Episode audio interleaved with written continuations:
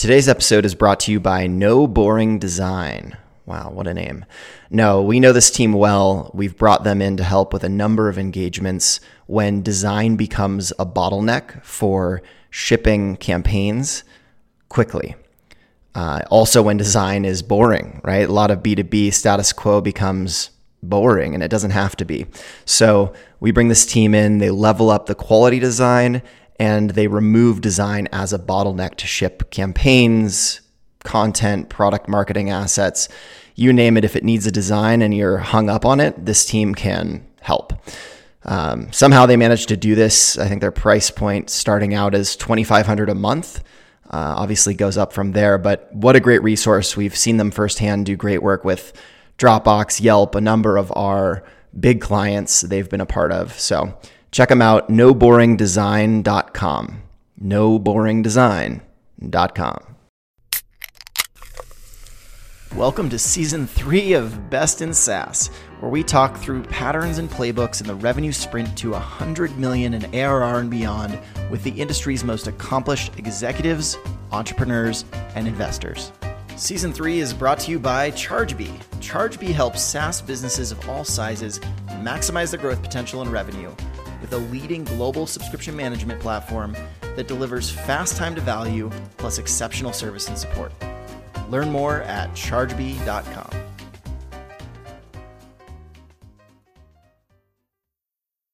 Really excited to have Randy Frisch on the show today. Randy, you co-founded Uberflip, and today it sounds like you've had a couple of roles there, but today you're the CMO.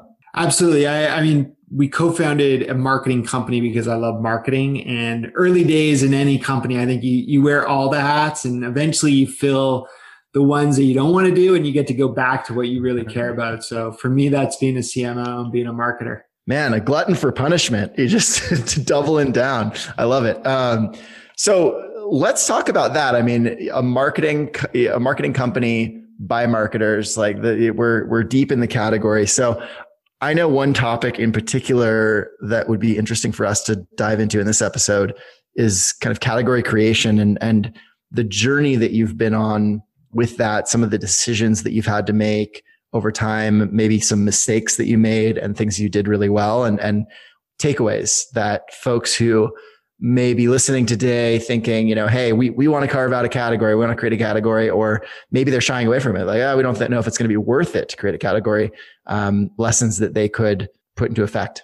Absolutely. And before we even jump in, I mean, I'm somewhat early in my tech ventures myself. So I never willfully went into category creation. I kind of had no choice. So you're going to hear my perspective having, I mean, granted, I have over 10 years of this now, but you know, what the experience has been, why we had to go that route.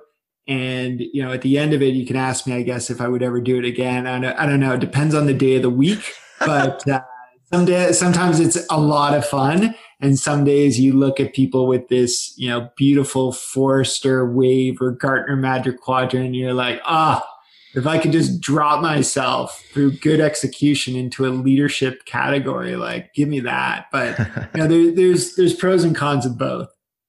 Cool. Well, yeah, let's start at the beginning. Like, what was the early conversation, whether it was in your head or with the team? I'd imagine it was a group conversation around, like, should we try to fit ourselves into an existing category? Was there even one that you were considering? And then the decision to ultimately not do that. Yeah. So I won't take you through our history, but you know, to timeline this, we started the company back in 2012. And that's when content marketing was really on this big rise. And we had an MVP that we looked at in terms of where it would fit. And although we thought about going down the create content trap that we saw so many companies investing and big VC checks being written for, we kind of said to ourselves, you know what, like we felt late to that game. And we said, but there's going to be a problem that comes after that. And that problem we predicted was people would have so much content, they wouldn't know what to do with it, right? Like, you know, if everyone's helping create a content machine or create a publishing group inside of their business, what comes next? So early on, we said, okay, well, we'll just be that next step of content marketing. And we had various different ways that we showed this idea of experience, as we called it, to be somewhat of a niche or a subcategory, was the term that we used in those days, of content marketing. And that's how we tried to make it work for the first number of years. And we kept butting our heads up against a wall, both with potential buyers, with analysts that we'd speak to, because what we had to do is start every conversation without getting into the specifics to say, we work with this strategy, but we work not on the strategy that you're focused on right now. We're going to help you after that. And it was very confusing because, you know, think about that as to whatever you might be selling as you listen to this podcast. You know, you really have to start by saying, we're in this category, but we're not this category. And it's almost like a waste of breath in the first, 6 minutes of every pitch that you would do. So it was something we didn't realize at the beginning, but we started to butt our head against, and we eventually realized that it was more important to speak to what we were doing as the next chapter, if you will, and in turn, its own category than a subcategory. So 2012, I mean, this is when, not to say that they aren't still a big voice in the industry, but this is when HubSpot and inbound marketing was just on fire with everybody. Yeah. Everybody wanted this like elusive, what is content marketing? How can we make it work for us? Inbound marketing. So how much did that either help or hurt this kind of situation you're in? Yeah. So first off, we took a lot of inspiration by, the trailblazing that HubSpot was doing. And a funny story, actually. I mean, the company is called Uberflip today and since then, but we had a logo, a name, everything ready to go that was quite different. We were going to be called Flipbound. And the reason we were going to be Flipbound was multiple. We started off our MVP, as I spoke to earlier, we've gone well beyond this, was this page flipping software. So it was bound by a book, but it also had that inbound component to it. Now, I mean, part of the funny story, the concern at the time by some people we knew is, remember that company Flipboard? I mean, yeah, some people saw that app. Yeah. It was like going to be the biggest thing ever. And they're like, oh, someone's going to sue you over that. Uber, ironically, was not so big then. But now, obviously, people always ask, why did we choose Uber in front of our name? What were we thinking? Anyhow, so to your real question though, there, yes, I mean, the reality of what was happening around us was this mindset of what problem will come from what they're solving, right? And HubSpot in themselves, they were not necessarily even a content creation platform, but they were advocating so heavily for that as part of this inbound mindset that they've also had to evolve a little bit themselves since. But, we looked at it. I mean, there were companies around us. Some of the big ones at the time were companies like NewsCred, which I think is more recently rebranded as Welcome or something like that. There were companies like Contently. There were companies like Kapost. And they were raising like, can I say shitloads? Yeah. All right. Go for it. Let it loose. Shitloads of money. Like we couldn't believe it. And we had no idea we were doing raising capital at the time either. And we just predicted that if we solved for that, there'd be something that happened next. Now, it took longer than we expected. And that's one of my cautions to you is there's a lot of benefit to be early, but you got to kind of figure out how you time that. And I remember one of my investors today is a very senior guy at LinkedIn. And I went in at the time to pitch him that we should partner with LinkedIn because LinkedIn, this was when they had just bought, I think it was Bizo or something like that. I can't remember what the company was called. Contacts. It was more about retargeting. It was like early ad retargeting. And the idea was that they now had this product to do a sponsored ad, which we all know is content, et cetera, today. And I was like, we should be where someone clicks after they go to that piece of content. We want to power that destination. And he was like, listen, Randy, he's like, I love that vision, but right now we just need people to create enough content that they can fill into the ads that they're trying to buy with us. And today we look back and we're like, I can't imagine there was a time where we didn't have enough content, but that was the problem in that moment. So we had to kind of sit by and watch the market mature. We had to align ourselves closely to content marketing and content creation. But it was only once, you know, that started to grow enough that we took the time to start to really define elements of what the distinction was. What was content marketing? And in contrast, what we were doing, what is content experience? And that started with elements as simple as what is the definition? So that if someone Googles it, if someone's looking it up, that they come across us. Now you fast forward only a couple of months ago, a research firm called Aragon Research did this whole report on the new category of content experience platforms. And they're talking now about other solutions, not just us in the market. But what's exciting is in that research, they cite back to, 9 years ago, Uberflip has been talking about this and has really laid the groundwork for what that, what those definitions are, what we can turn to. So, there's a lot of value in being early, but you butt your head against the wall sometimes because you're really in education mode. What, were there any other category names in the running? It's funny you asked that. And I only say it's funny because this research report by Aragon, which is very well done in some ways. One of the funny, and these are just the silly nuances that you lose sleep over, was, remember we called it content experience platform. And, if you were to do that as a short form, you would do something like CXP. But we were very concerned in that moment to be like, well, no, CX is customer experience. That's going to be super confusing. We don't want to confuse customers even more. As much as we didn't want to use an E for experience, we're like, we got to go CEP. And sure enough, Aragon comes out with their research. They, they give us credit, but they, their acronym that they use is CXP. So, listen, it's confusing for buyers. We have to recognize that. We got to do our best to not come up with a new acronym, not come up with a new term. But that's, I think that's becoming easier. And that was one of the things looking back once we had solidified this concept of a category is making sure that we defined it consistently in as many places as possible. Now, one of the things that we knew is analysts would be a lot slower to adapt, right? The Forresters, the Gartners, unless they can sell, and I mean this respectfully to them because there's really bright analysts there, but they make money off selling reports and people leaning in on reports. In those early days, they're not going to pick up coverage until there's really mass interest in those.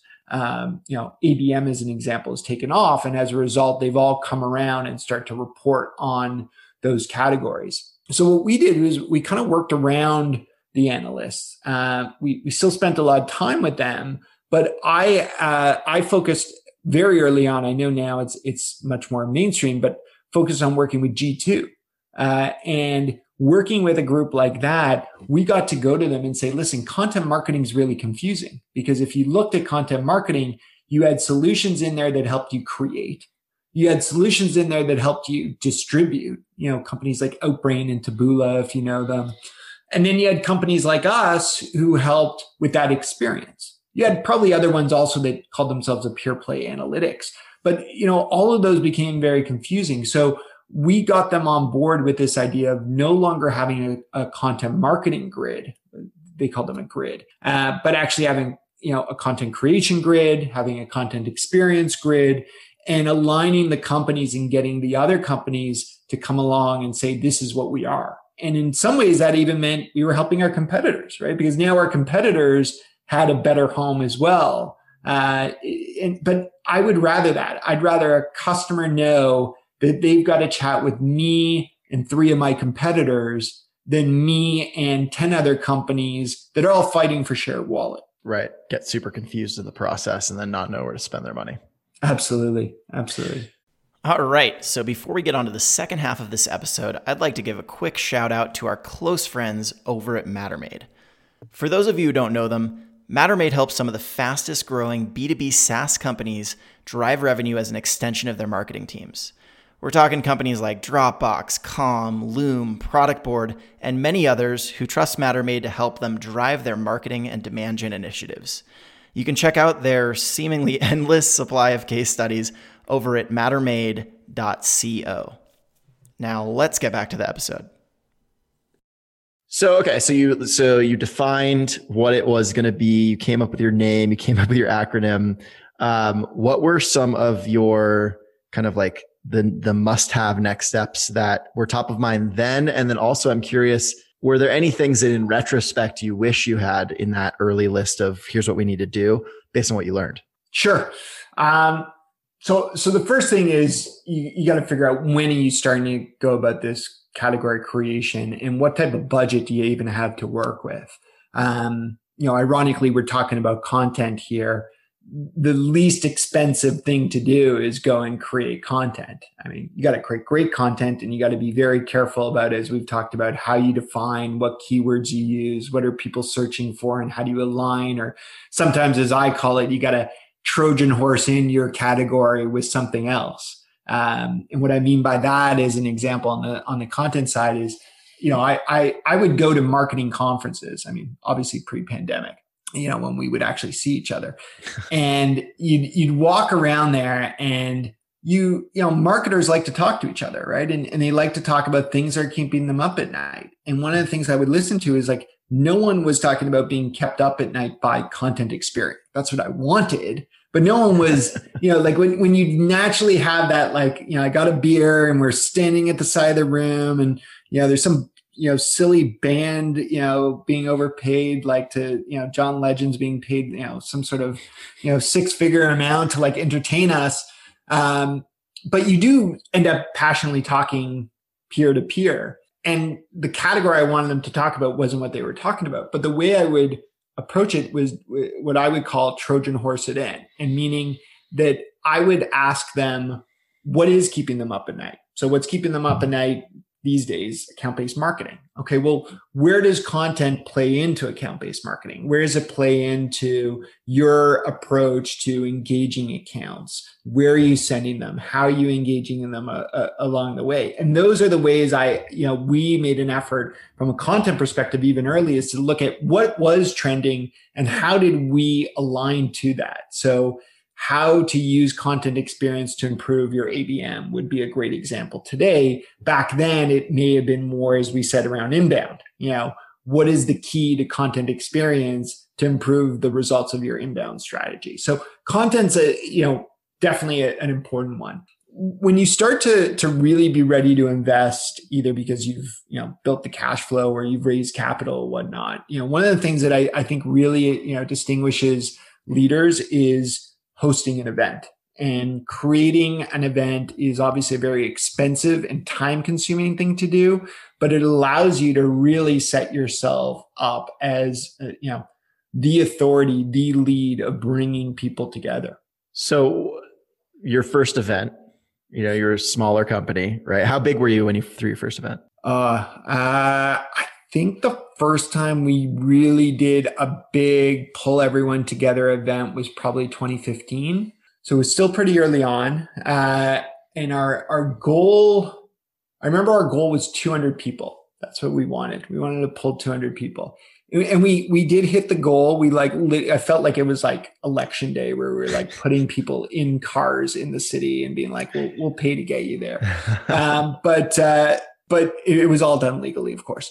But the reality though was we looking back that year, we made a big mistake, and I'll tell you what that mistake was.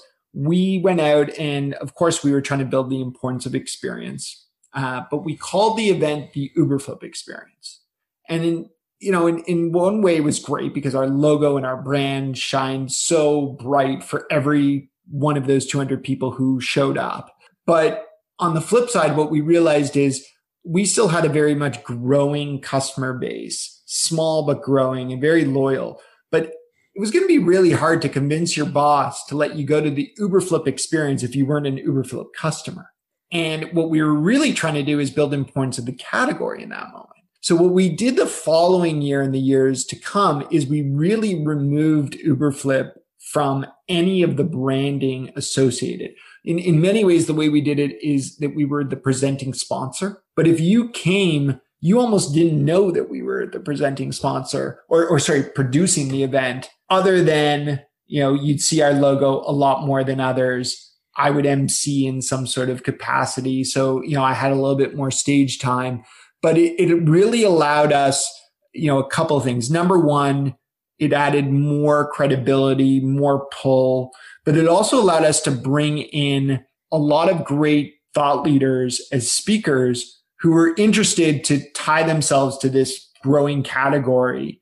And, we didn't even have to pay them because they wanted to speak at an industry event. And these were, people that we couldn't afford to pay, but they could typically command 20 to 30K as a speaking gig at some of these events that we would see them speak, at Oracle's event for, or Salesforce's event for. And we were able to really rally, I think, by making this an industry event. And one of the, early things we did even was invite some of our competitors to speak at the event, or sponsor the event. And that really, I think, made it a more pure play approach.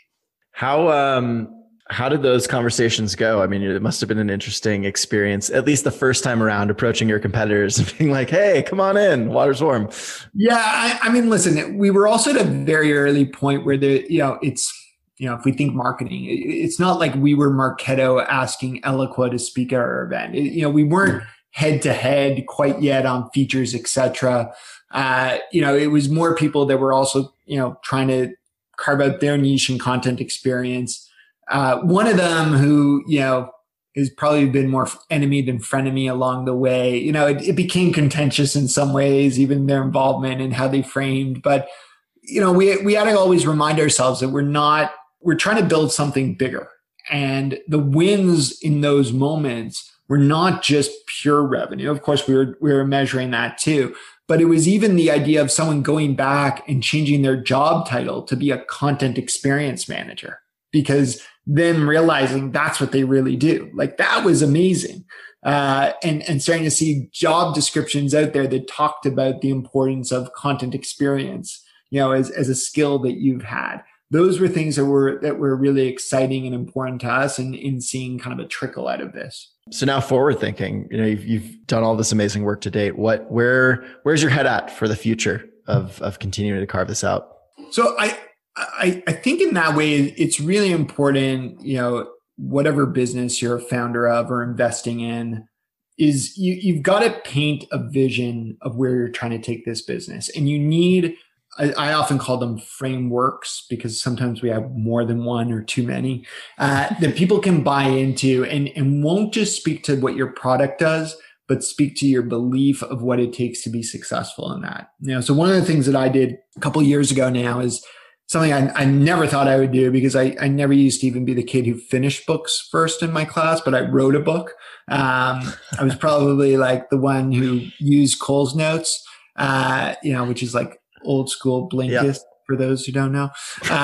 But the reality for me was, it was an opportunity to really put a blueprint down for what I felt we could accomplish, not just as a company, but as marketers, right? Like, I took the same approach with writing that book that I did in producing the event, which was Uberflip was not on the cover.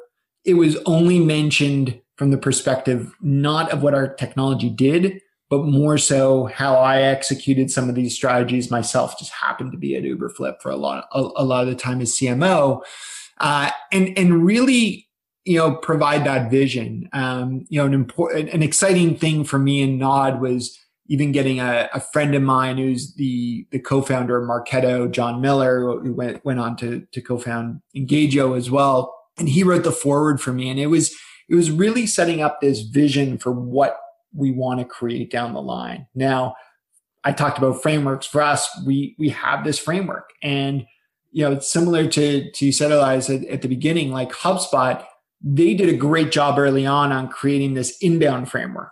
Now, become a little dated today because no one wants to do just pure inbound. It's very much evolved, and I think a healthy way.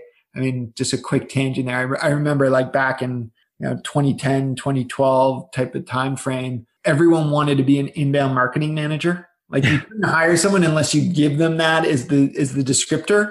Now, like, no one would accept an inbound marketing manager. Like, that's so not Yep. 2021 type of marketing. I think we're getting better to people really being more well-rounded or more focused on just account engagement in general, but which is really important. But I think that having that vision to what you want people to fall in line with, like HubSpot did with inbound, like, companies like Sixth Sense and Demandbase have done with ABM and us, in the case of content experience, it's not so that we can sell right now. It's so that this can be something that grows, where you've got at some point analysts leaning in and saying, this is a category, like this is something that we've got.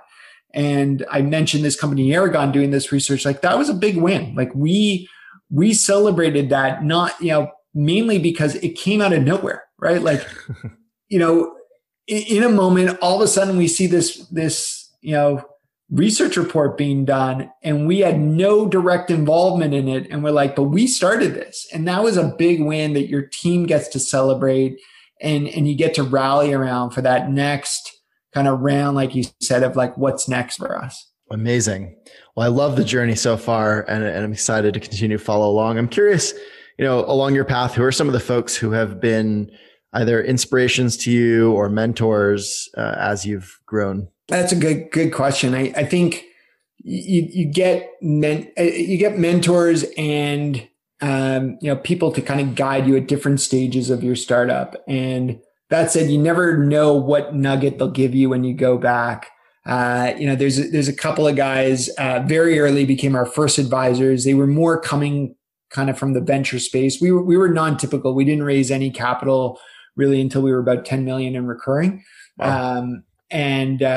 But these two guys came from the venture world. Their names are Peter Kresha and Mark McLeod. And they just were good people for us to bounce and get feedback as we went. But the other thing that we also did is we networked really well with thought leaders in our space. And as much as we didn't take any institutional money, we took like some small angel money, very, not early, but a little in. And those were people like Jay Baer, if you know, Jay's become a good friend of mine, and Ann Hanley. And, these were people who, there's a few others who were more product experts or, repeat entrepreneurs. And they just became a good sounding board because they understood the problems we were trying to solve. They believed in them. And we could kind of just pick up the phone when you ran into a hurdle and just get some perspective. Love it. Love it. Well, Randy, thanks for joining me for the conversation. It was really fun. And I think certainly our listeners have a lot to unpack and a to-do list if they're thinking about category creation. So thanks again. Absolutely.